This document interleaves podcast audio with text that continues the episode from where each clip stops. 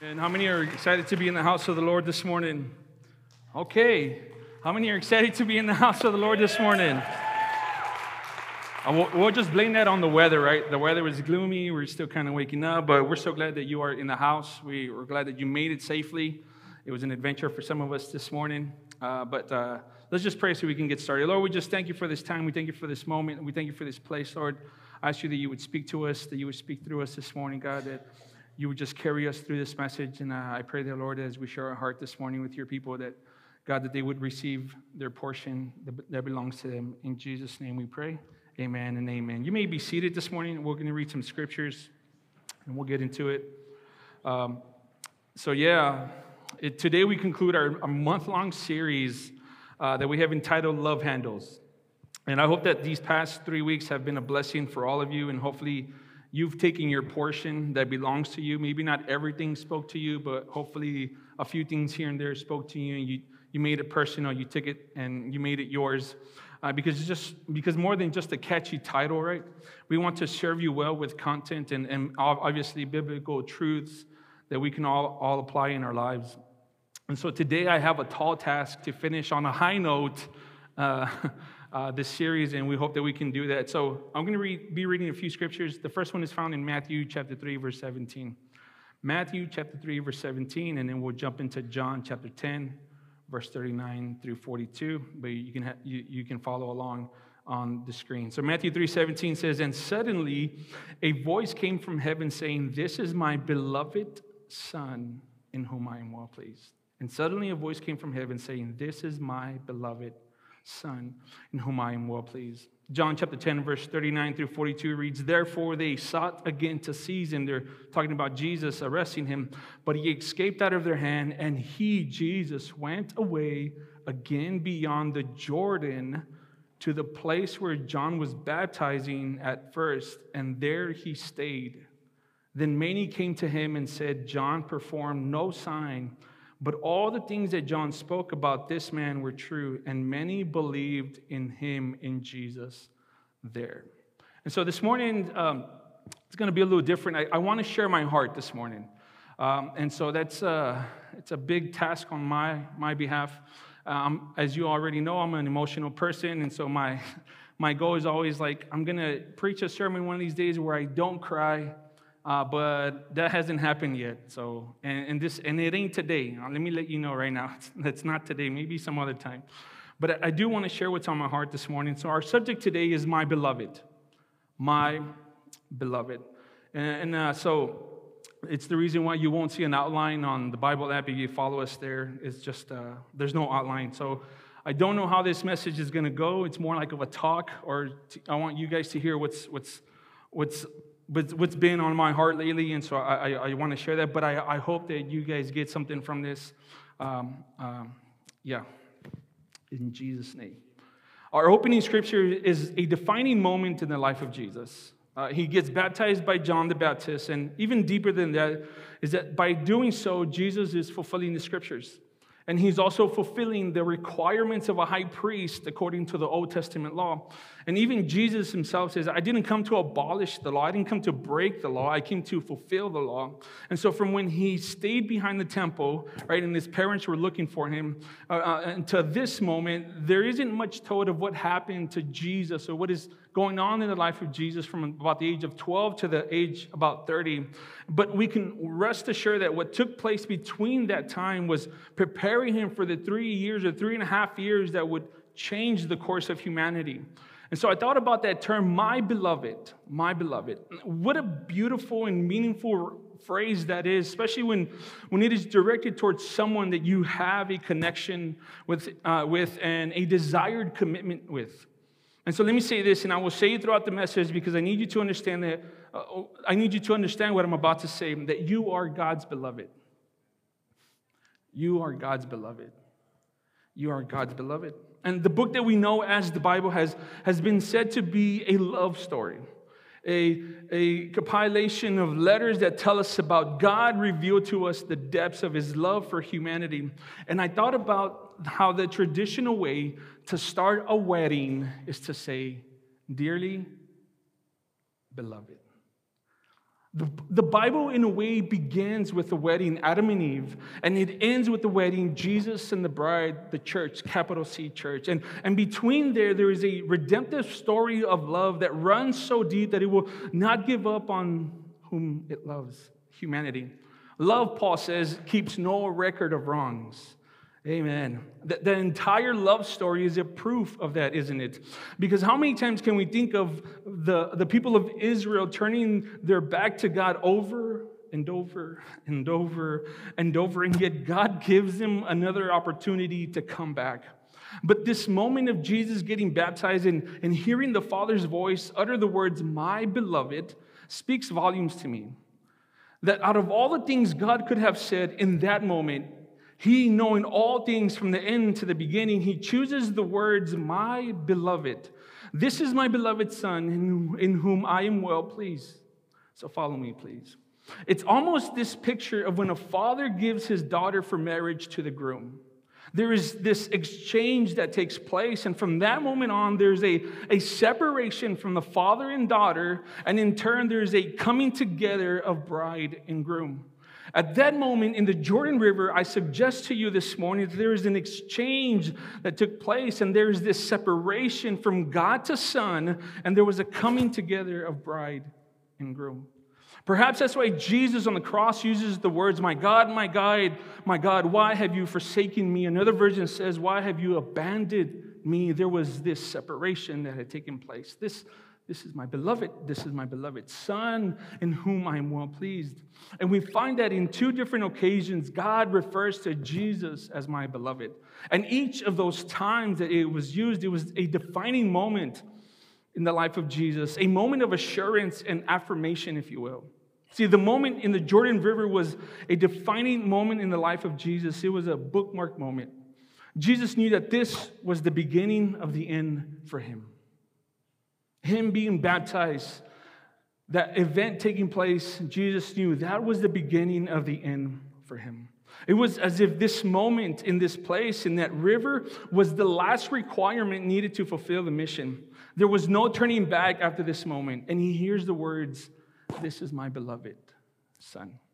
And later on, Jesus, in Jesus' life, there's another account in which Jesus goes back to the Jordan River, the, the scriptures that we read, and there was a return to where it all began, if you will. There was a return to where it all began. There was a return to where it all began. It says that people came, and another version says that it, they ministered to him, which in that moment I'm reading this and I'm saying, What? Jesus, the, the one who that would save the world from its sin, the one that would lay down his life for us, the one that created miracles and raised people back to life, that Jesus? What, what do we as humans have that could possibly minister to Jesus? And why, out of, out of all the places that Jesus could have gone to, why is it that he chose the Jordan River? Maybe it was, it was because that was the place that he heard the voice of the Father saying, This is my beloved Son, in whom I am well pleased. That was the place that he heard the voice of the Father. That's where he was affirmed and assured that this was the way. Essentially, Jesus goes back to the beginning. And how many of us here have a favorite place to go to? Like it can be a restaurant or a place in the house, somewhere on the couch. We have a certain place. Or maybe as a couple, you, ha- you guys have a favorite place you all like to go to because that place is significant uh, to you, has significance to you. Maybe that's where you said, I love you for the first time to your spouse. Maybe that's where you proposed, right? Maybe that was the first date, or, or maybe that's where you had the first argument. Amen. Not you, someone you know, someone on your row, not you. And, and, and now that place has a greater meaning to it, right? It's not necessarily the food, although I hope the food is good, right? But it's more the memory of being in that place and remembering what took place that holds value in your life. And truth be told, sometimes it's good to revisit those places, right, together that hold a certain meaning, a certain value in your life. I'll say it this way sometimes it's good to go back to the beginning to go back to the Jordan River. And what had taken place in the life of Jesus right before he returned to the place, the Jordan River, was that all of a sudden people turned on him and they wanted to arrest him for saying that he was sent by the Father and, and that the Father was in him. On another occasion, they, they tried to throw him off a cliff to his death. And the Bible says that he was able to get away from them walking through the crowds, and that's when he decided to go back to the Jordan River. That place had meaning to Jesus that place had value to him. It's as if Jesus needed to remember what it felt like to hear those words again. Jesus, in his humanity, just escaped being arrested by the same people he was sent to save. And I wonder if there was just a little bit of confusion pertaining to the plan like, God, are you sure these are the people I'm called to serve and save? And if I could say it this way, it was a reset moment for him. Jesus went back to the beginning where he heard the voice of the Father say, This is my beloved Son. He went back to the Jordan River. And for many of us, especially if we grew up in church, uh, attending church, we too have a space we can call a Jordan River. And it's this space that we, we know to be as an altar. Right? Many of us have had some of our most intimate moments with God in a place like this. We have had some of the toughest conversations with God in a place like this. Many of us have, have had convictions formed in a place like this. Many of us have cried in some, of the, in some of the most heartbreaking moments in our lives in a place like this. And some of us have given our lives to Jesus in a place like this. And many of us have had our greatest breakthroughs in a place like this. And many of us have felt God's love in a way we have never felt anywhere else in a space, in a place like this, the altar. And many of us, I dare say, have heard him say, You are my beloved in a place like this. You are my beloved son. You are my beloved daughter in whom I am well pleased. There is something special about going back to where it started. Now, I find it convicting in my own life the circumstances that we have gone through lately and going through, and what led me to write a, a, long text message to my wife that included a phrase that I see how God was telling me, not just in the natural, but in the spiritual. And then seeing what is happening with revivals taking place in different areas around the country. And so all those things together have been speaking to me lately. So here we go. And so, as some of you may know, we were, my wife and I were expecting and when we had our first appointment at the very beginning of this month, we found out that things weren't looking very good at all. And so we were called to go back the following week, and they confirmed to us on what happened on the day that happened to be my birthday. Uh, they confirmed to us that our little one didn't make it. And so that changed a lot of things for us.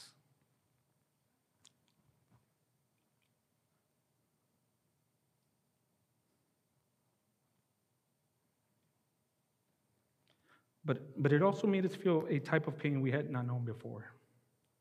And so the following day, after she had to have a procedure um, for her safety, I wrote a, my wife a letter via text, right? A long letter. And because I wanted to make sure that I said everything I wanted to say, and also because being the emotional guy that I am, I would not have made it through the first sentence if I tried telling her in person. But in that long text, I wrote the following that I want to share with you all. Mascara alert, by the way. I want to fall in love with you all over again.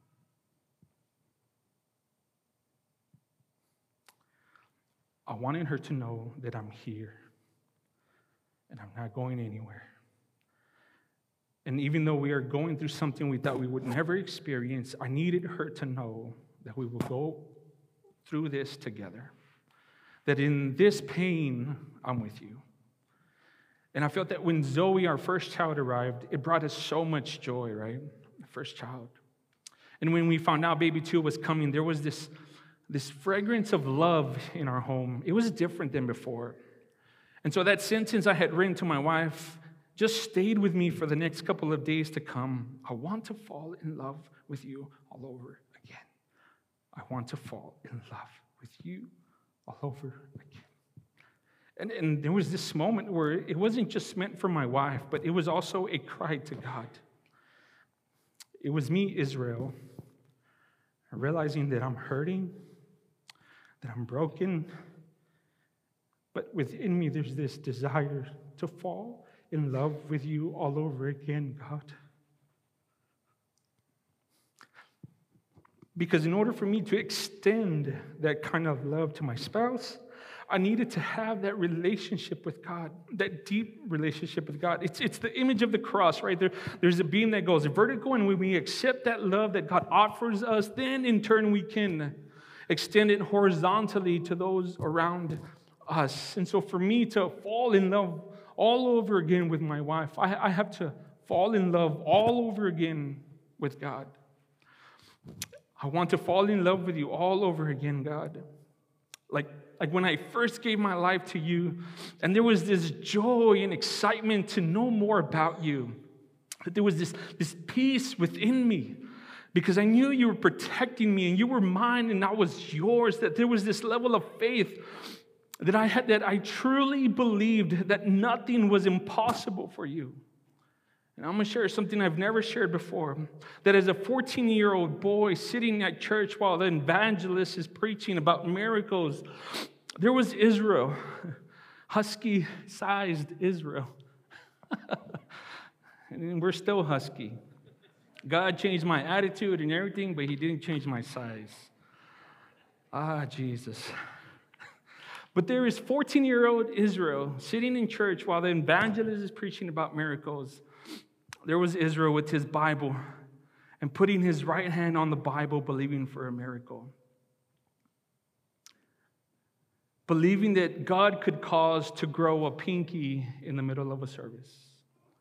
And for those that don't know or haven't felt an awkward handshake from me, it's I have four on this one and five on this one. But there's 14 year old boy Israel having this crazy type of faith, believing that God could grow a pinky in the middle of a service. That my love for you and my faith in you was so deep that I literally thought you could do that for me. And it would be an incredible miracle for all, but especially for me.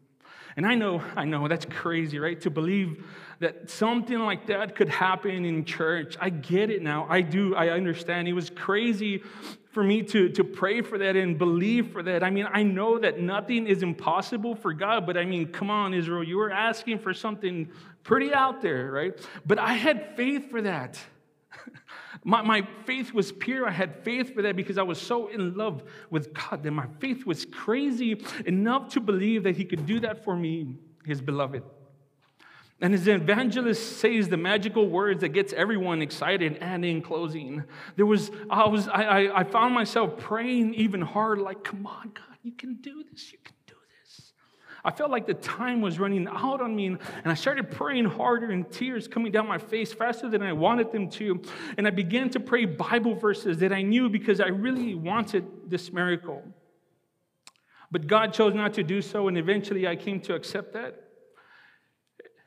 And years later, I understood this. I felt like God gave me this. See, I thought the miracle was being complete, five and five, having more. But the true miracle is God doing more with less. I felt that God gave me that word. The true miracle is God doing more with less. And so every time I have the opportunity to be behind a piano, it's a constant reminder to me that God gets the glory every single time, that He does more with less. And church, I miss that. I missed having that type of faith. I want to fall in love all over again. I want to go back to the beginning. I want to go back to the Jordan River. I want to know, God, that you are still with me, that I am still your beloved son. See, the disciple John is the only one that refers to himself as the disciple whom Jesus loved. He self proclaimed himself as that, the disciple whom Jesus loved. And here's the thing it wasn't because Jesus actually loved him more, it's that John understood the level of love Jesus was not only talking about, but living, living towards them. John knew that Jesus knew He was going to die. But even knowing that, it didn't stop Jesus and the way he loved those around him. John had a deeper understanding of the type of love Jesus was talking about, and he refers to himself as the disciple whom Jesus loved. You are God's beloved. I want you to hear me. You are God's beloved. See, love is not meant to be idolized, it's not meant to be flaunted. Love is intimacy, and it's meant to bear fruit. And Jesus told his disciples, By this they will know that you are my disciples, that you love one another. And maybe some of us need to go back to the beginning. Maybe some of us need to go back to the place where it all started. Maybe you don't get excited about God or church anymore like you used to. Maybe the, the level of joy you once had is starting to fade out. Maybe your relationship with Jesus isn't all that great right now because there's so much going on in your life. The songs that used to move you don't move you anymore. Praying isn't as enjoyable as before. Serving is starting to feel more like a burden now, and coming to church is becoming easier to miss each week. See, even if we are in those places, you must know that you are God's beloved and He loves you. And maybe that's why I needed to share my heart with you all because I know I'm not the only one here that feels like I need to go back to the beginning, to the place where it all started for me, where I fall in love with you all over again. And in closing, this space right here, this space has so much significance to me in my personal life. See, years ago, I became incredibly depressed. I felt like I had hit rock bottom. Uh, through life's ups, ups and downs, I just felt incomplete and unfulfilled. Mind you, I was a pastor's kid at the time, front row, serving, ministering the word, uh, playing everything. I think the only day we had off was Saturdays. Every, uh, every the rest of the week, it was there was something going on, and we were there. But as soon as the lights turned off and the doors were locked, it was just a different me, a different feeling came over me. And so I felt like I had let my parents down, my church down. And guilt was weighing on me and each and every day, just got heavier for me. And the day came when I decided my life would end.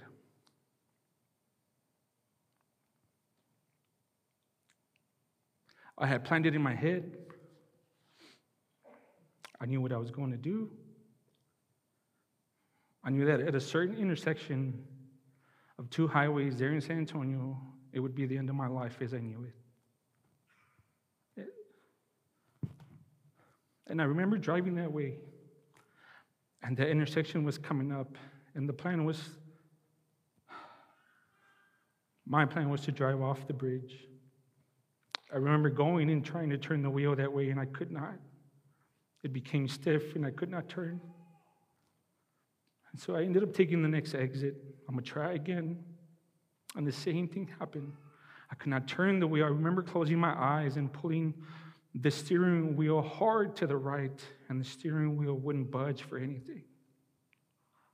Again, I took the same exit as before, and I was going to try one last time. I knew what was happening by now and who was the one stepping in and saving and saving me.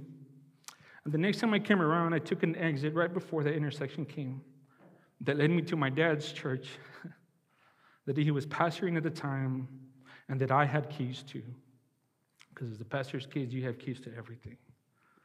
You never know when someone wants to get baptized at 2 in the morning and your dad says, Go fill up the pila. We got to go. So I had keys to the church. And I ended up at church that night.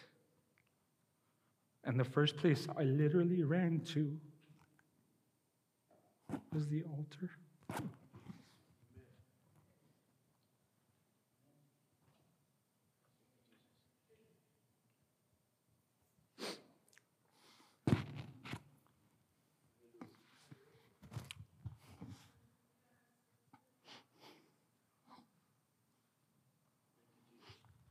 But the day that I had planned to be my end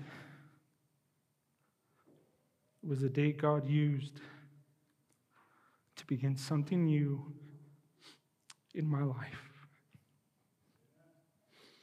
But it began in a place like this. So I'll say it again. God, I want to fall in love with you all over again. God, I want to fall in love with you all over again.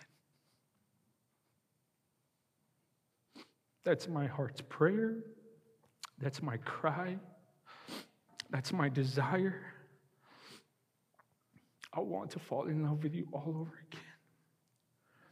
And I wonder if that would become your prayer today. That you would fall in love with God all over again. And for some of us, maybe we need to take that, that moment before the day ends and have that talk with your spouse. Not that you're out of love, not that anything's wrong, but just to come assure and affirm one another. I want to fall in love with you all over again. But it starts in a place like this. And so before we pray, I say general prayer, I want to thank you all for allowing me to share my heart with you this morning. I have never shared this before, and the day being gloomy, just kind of like, God, it's already, I'm already emotional, and this is going to be even more difficult for me. But I want you to know that if God could rescue me, that God could reach down and save me, He can do it for you. And I know that sounds so churchy and so cliche, but it's so true. That the day I thought was my end was actually a new beginning. And so maybe you need to hear that, that what you thought would be the end of you, it's actually a new beginning. And out of all the places that Jesus could have returned to, he returns to the Jordan River where he hears the voice of the Father saying, This is my beloved Son in whom I am well pleased. Maybe we need to return to the Jordan River.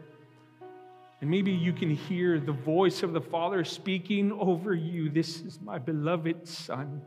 This is my beloved daughter in whom I am well pleased. You are His beloved. And so, God, we just thank you this morning. I want to thank you, Lord, for saving me, for giving me another opportunity, Lord, for interfering in my plans, God. Thank you for a place like this, an altar space, Lord, that we can lay it all down, that we can share, Lord, our most difficult and intimate moment, secrets and conversations with you, Lord, knowing that when we get up from this, God, your love, your love washes it all. The Bible says that love covers a multitude of sins. And so, Lord, maybe there's people that feel the same way I do, God, that just, I just want more of you. I want that passion back. I want that joy back. I want that level of love and excitement back, God. So, in turn, I can love those around me the way you love me. So, I pray, God, that you would soften our hearts this morning that you would ignite a passion and a desire, Lord, for things that concern you. And that everything that we do, Lord, that we would do it with such a passion.